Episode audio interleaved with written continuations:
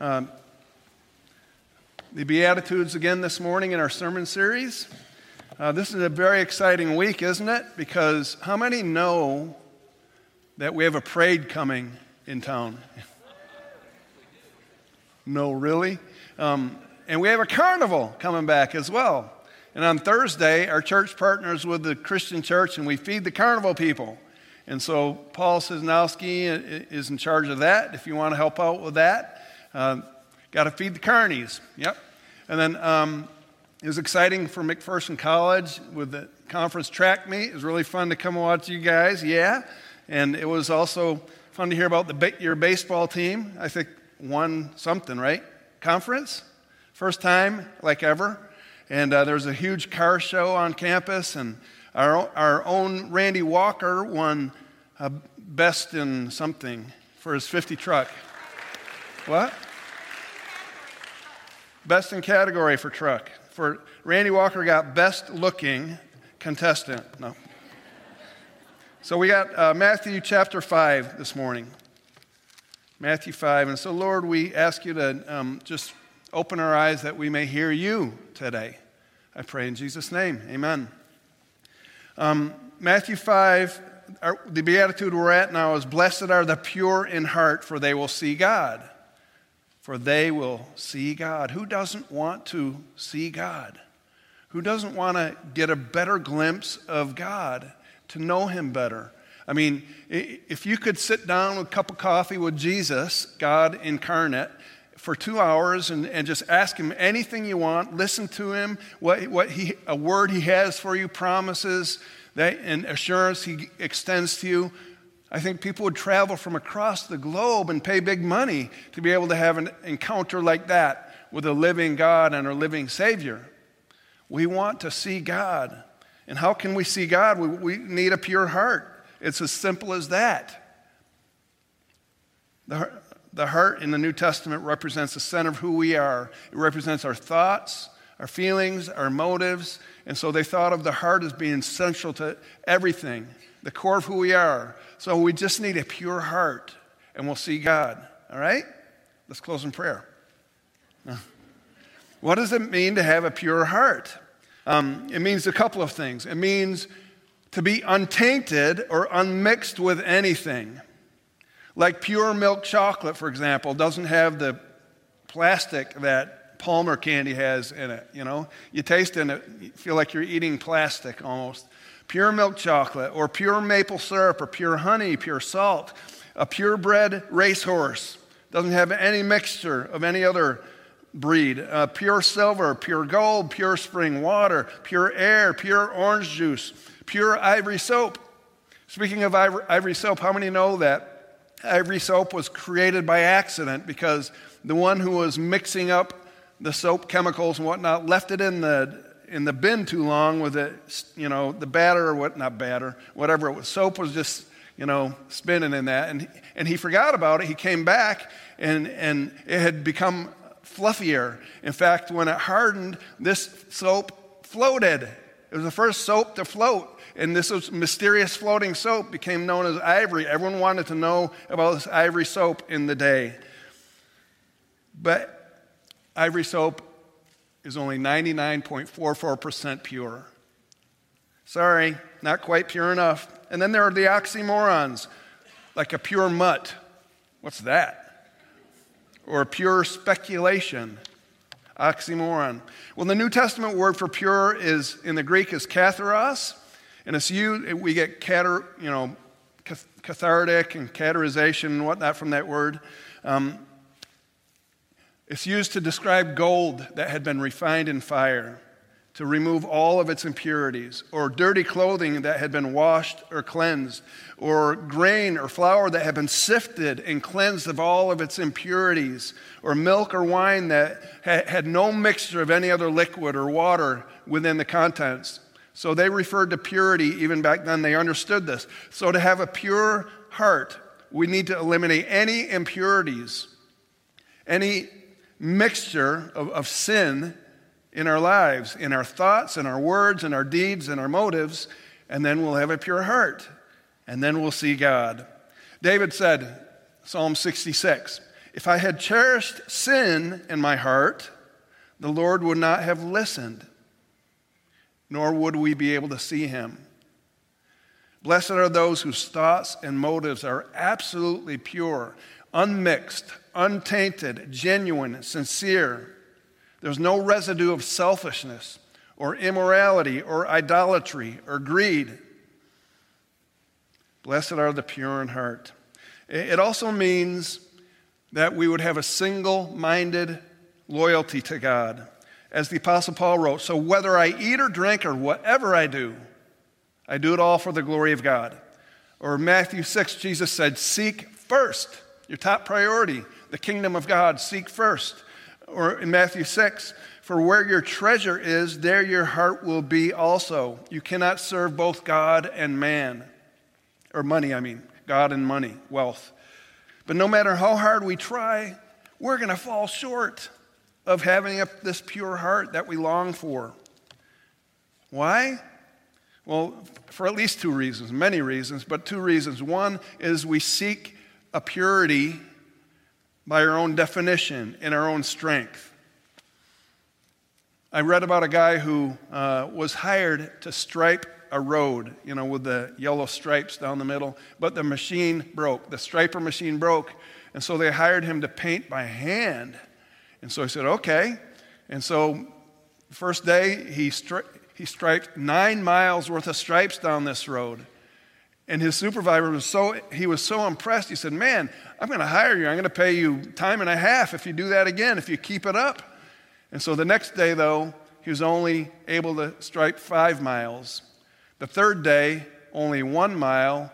Fourth day, just half a mile. And so the supervisor called him in and he, he said, What in the world happened before I have to let you go? As the man turned to walk away after being fired, he said, It isn't my fault. Shaking his head, I just kept getting further and further away from the paint can. Thank you. Um, but essentially, spiritually, that's what we do.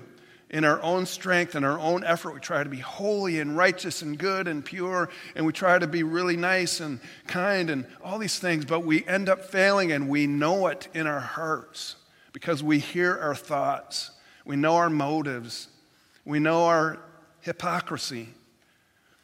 So, how can we be pure in heart? Our be- best efforts will fall short. Or we fall short because, like the Pharisees, we mistake this, this purity or this holiness for external behavior or, or external appearance. In Matthew 23, Jesus confronted them when he said, Woe to you, teachers of the law and Pharisees, you hypocrites! You clean the outside of the cup and the dish, but inside they are full of, you are full of greed and self indulgence. Blind Pharisee, first clean the inside of the cup and dish, and then the outside will be clean, also be clean. Verse 27 Woe to you, teachers of the law and Pharisees, you hypocrites! You are like whitewashed tombs, which look beautiful on the outside, but on the inside are full of bones of the dead and everything unclean. In the same way, on the outside, you appear as, to people as righteous, but on the inside, you're full of hypocrisy and wickedness. When I first moved here, I was called to help move someone out of this abandoned house, this, broke, this house in, in disheveled house, whatever. And so I walked in and we moved some stuff. It was time to move the refrigerator. And in order to get a good grasp of the refrigerator, I opened the refrigerator door and out wafted this horrible smell of rotten food and mold, and you could almost see it. You know, you could say it was a moving experience, for the food was inside.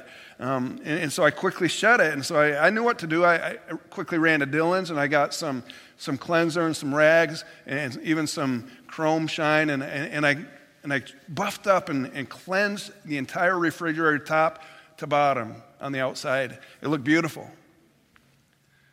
opened the door and it still stunk. I said, What's wrong? Oh, I know what's wrong. I need to decorate it. And so I went and bought some magnets and some cool pictures to hang on there. And I said, Now this refrigerator will be happy and it will not smell.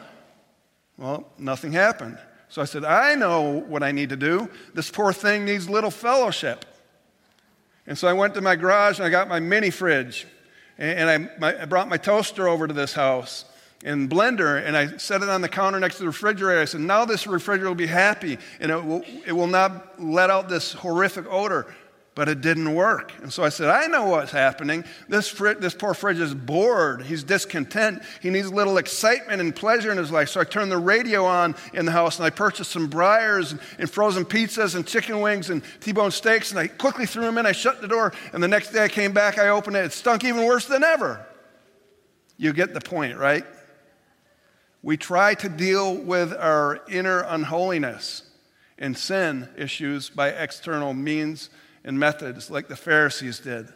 We need to first clean and purify that, that which is within. Listen to what Jesus said in Matthew 15. But the things that come out of a person's mouth come from the heart, and these defile them. For out of the heart come evil thoughts and murder, adultery, sexual immorality, theft, false testimony, and slander. How in the world do we get that out of our heart so that we have a pure heart? David cried out, Create in me a pure heart, O God, and renew a steadfast spirit within me, Lord. Create in me. How can we become pure? Well, there are four different kinds of purity in Scripture. The first is divine purity. Only God alone is pure, perfect, perfectly pure and holy. We are not. It says of our hearts, the heart is deceitful above all things and beyond cure. Who can understand it? divine purity. And there's another purity, it's called positional purity. After we receive Christ, uh, we do so by a gift given to us, right? We're saved by grace. It's a gift. We accept Christ, we become children of God, we become saints or holy ones without doing a thing. Because it's a gift from God, He gives us positionally. That's how Jesus sees us through His, his, his glasses. He views us because He sees Jesus living in us, His Spirit indwelling us, which makes us holy in His sight, justified, just as if I had not ever sinned. God gives us new hearts and fills us with Himself. Ezekiel says, I will give you a new heart, I will put a new spirit in you. I will remove from you your heart of stone and give you a heart of flesh, and I will put my spirit in you and move you to follow my decrees and be careful to keep my laws. He says, I'll even give you the desires to want to know me, to worship me, to go to church, to serve me, to long for my things. That's a gift, it's God's part. He does this for us. And he, an ocean fish lives its entire life in salt water. It grows in a culture where every moment it's surrounded by salt. So much so that if humans were to drink the salt, enough of it, it would kill us, but not these fish. But once these fish are caught and prepared by fishermen, then you need to add a little salt to them. Like, why? Well, the same God that takes a fish and keeps it in an environment surrounded its entire life with salt, but never affected by salt, can keep us pure in an impure world. He does so by his indwelling spirit that he gives us. That's his part. We are, we are positionally righteous, holy, pure in God's sight. But then there's our part, there's progressive purity. Elmer Towns writes We can never do what God alone can do, but God will not do what he has called us to do. In other words, we need to participate, cooperate with God. We need to surrender ourselves to God, open ourselves up to His transforming power and presence. How can a young person stay on the path of purity? David writes, by living according to your word. I have hidden, I have hidden your word in my heart that I might not sin against you. David was proactive in his pursuit of God and holiness. I've hidden your word in my heart. Peter, as obedient children, do not be conformed to the passions of your former ignorance, but as he has called you as holy, so you also be holy in all your conduct. You shall be holy, for I am holy. That's called progressive purity, our part, where we participate and cooperate with God in obedience. But even when we do so, we blow it and we fall short. Does that mean then we'll lose our status as children of God? or we'll no longer be seen as saints when we mess up and sin? And of course, we know the answer to that. No. We're given this privilege to be able to come before Him every morning. His mercies are new every morning when we confess our need for Him and our sin. If you confess your sin, He is faithful and just to forgive us of all of our sin and purify us from all of our unrighteousness. But we'll never be perfectly holy this side of heaven. But we are being perfected at all times by the Spirit within us. He's changing us on the inside out. And this is what he writes in 2 Corinthians. Paul writes, And we all who with unveiled faces contemplate the Lord's glory, here it is, are being transformed into his image with ever increasing glory, which comes from the Lord who is the Spirit. And this doesn't happen automatically, it happens when we cooperate, when we surrender to Him. There's a fourth type of purity, and quickly it's perfected purity. One day we'll be perfectly pure when we're in God's presence for all eternity. Perfected purity. So here's the promise then Blessed are the pure in hearts, those who receive Christ, those who are been made holy those who then cooperate with him. Blessed are the pure in heart, for they will see God. How do we see God today? A lot of people, they claim they see God in a lot of images, like this pan. There he is, there's Jesus, or in a piece of toast, or in that cloud there. It's a kind of a scary God right there in the cloud. But all sorts of things. People will go all around the world to see images of, of Jesus or God and appearances of Virgin Mary and this and that, you know. But that's not what he meant, that we'll see him with our naked eye. We'll see him with the eyes of our heart, Ephesians 1:18. I pray that the eyes of your heart may be enlightened, in order that you may know the hope in which he has called you, the riches of his glorious inheritance in his holy people. Again, remember, a pure heart is one who has a single mindedness and a single minded loyalty and devotion to God. And what we devote ourselves to will determine what we see. For example, if you're walking through the woods, taking a hike with a friend, and your friend happens to be a botanist, a science major, whatever, a nature, nature lover, then you're going to see a bunch of weeds and stuff and branches, and he's going to point out every tree and every plant and name them by name, you know? Because he's devoted to his major. And so he will see things that we will not see. Or, or like my friend Tim Misek, I traveled in Heart Song with him, this singing group around the country for a year. And, and we traveled in this 15 passenger van, and Tim would sit there and he would often yell, Whoa, they're there! And they're, they're ground chucks or something. You know, they were, because he used to trap these things, these suckers, you know, and he, and he would see them everywhere in the medians in the highway, you know, he, he, saw these ground chucks and no one else saw them, but he did. And sure enough, we pulled over and there they were. He had eyes to see that which he was devoted to. And if we're devoted to our pursuit of holiness in God, then God says, Man, I want to reveal myself to you more than you want to see me.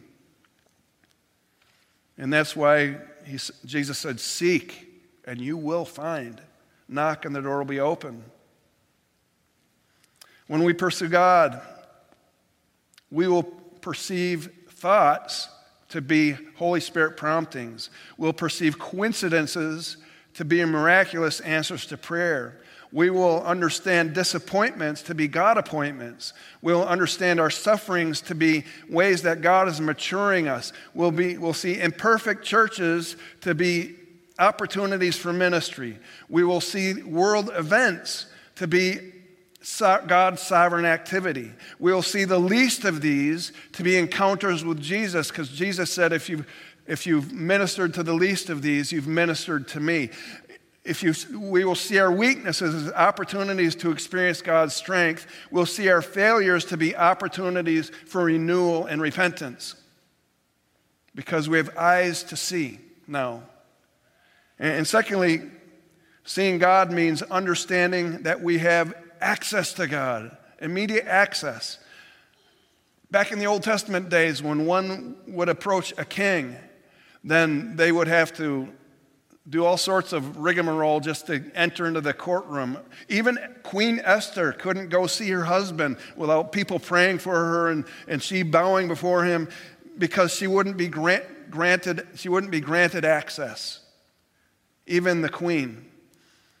They had to be invited or they had to do something of great worth to go into the presence of the king.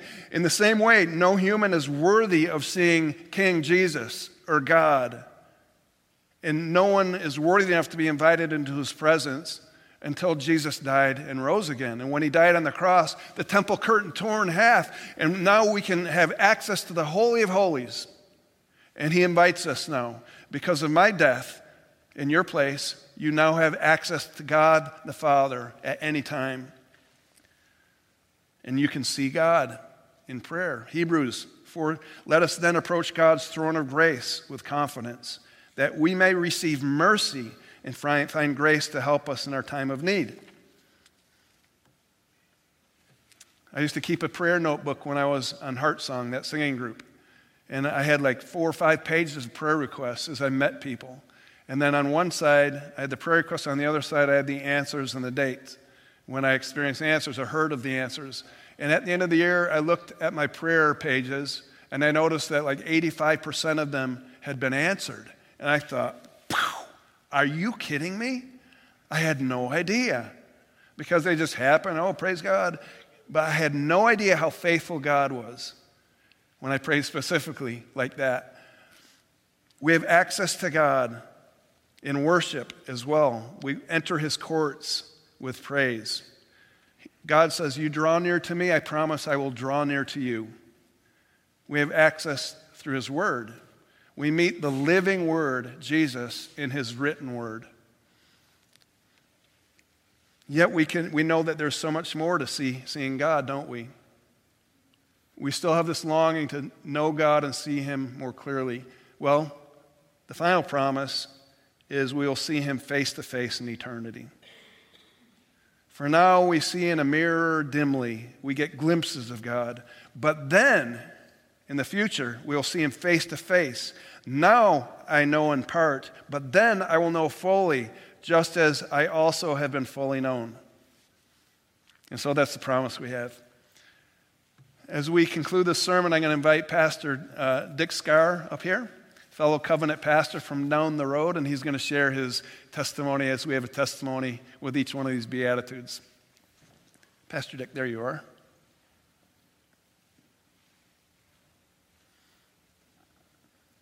If there's anyone in this church who pursues God as a priority, it's this guy here. You can tell by the tie he wears. by my covenant pin. And a covenant pin, too. When I got up this morning, I looked in the mirror to get ready to shave and to comb my hair and brush my teeth and all that stuff. I hardly recognized the man in the mirror. I saw an old man with a white beard I saw a man who can't see very well, and I see a man who can't walk very well. He, he's unstable on his feet. But when I survey the landscape that is my life, I see a different person. I see several persons. I see several versions of the same person, in fact.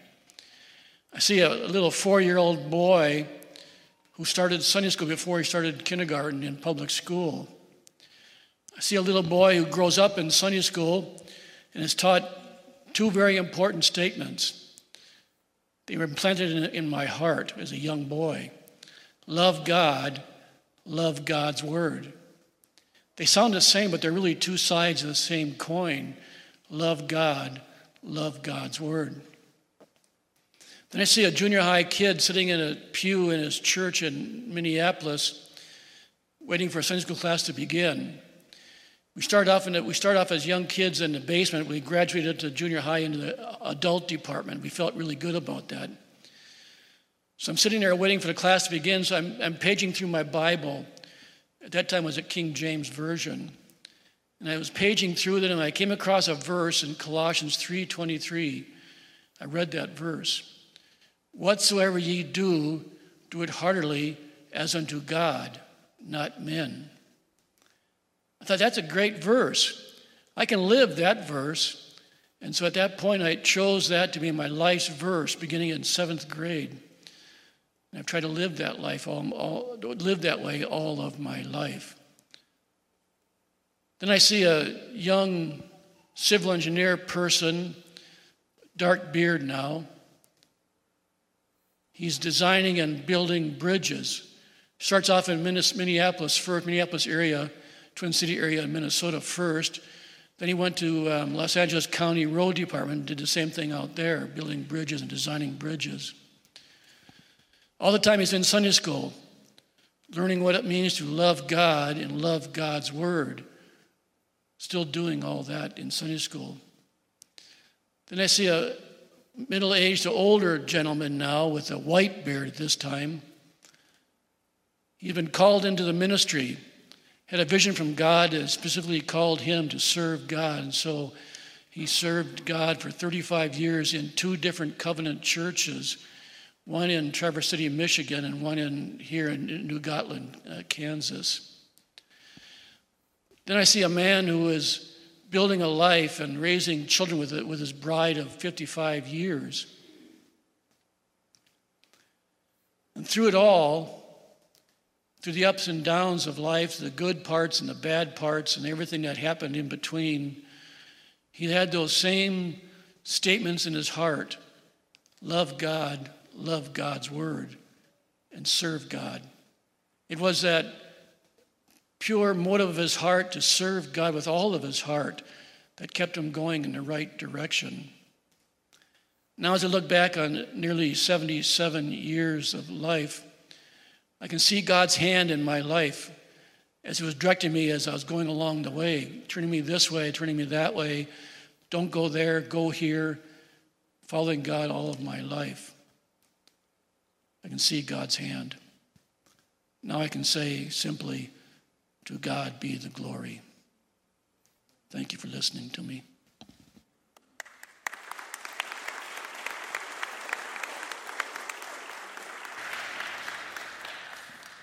Thanks, Dick. When I look at you, I see Jesus. So thank you for being. You, you okay? All right. Awesome. And uh, he also teaches men's Bible study every Wednesday night. And so he's a gift to our church as well. In his retirement, he's still serving God, living the crescendo life. Uh, let's pray. Thank you, Lord, for Pastor Dick and just for the gift that he is to us, that you led him here and that he's continuing to use his, his spiritual gifts uh, to build the body of Christ here at Countryside. I pray, Lord, that as we look at him, um, we'll be able to give you thanksgiving for the the righteousness and the, the, purity that you've instilled in his heart and that you've grown in his heart as he's cooperated with you. I pray, Lord, that uh, we will all continue to uh, pursue that holiness and that we will see you more clearly each and every day as a result. In Christ's name, amen.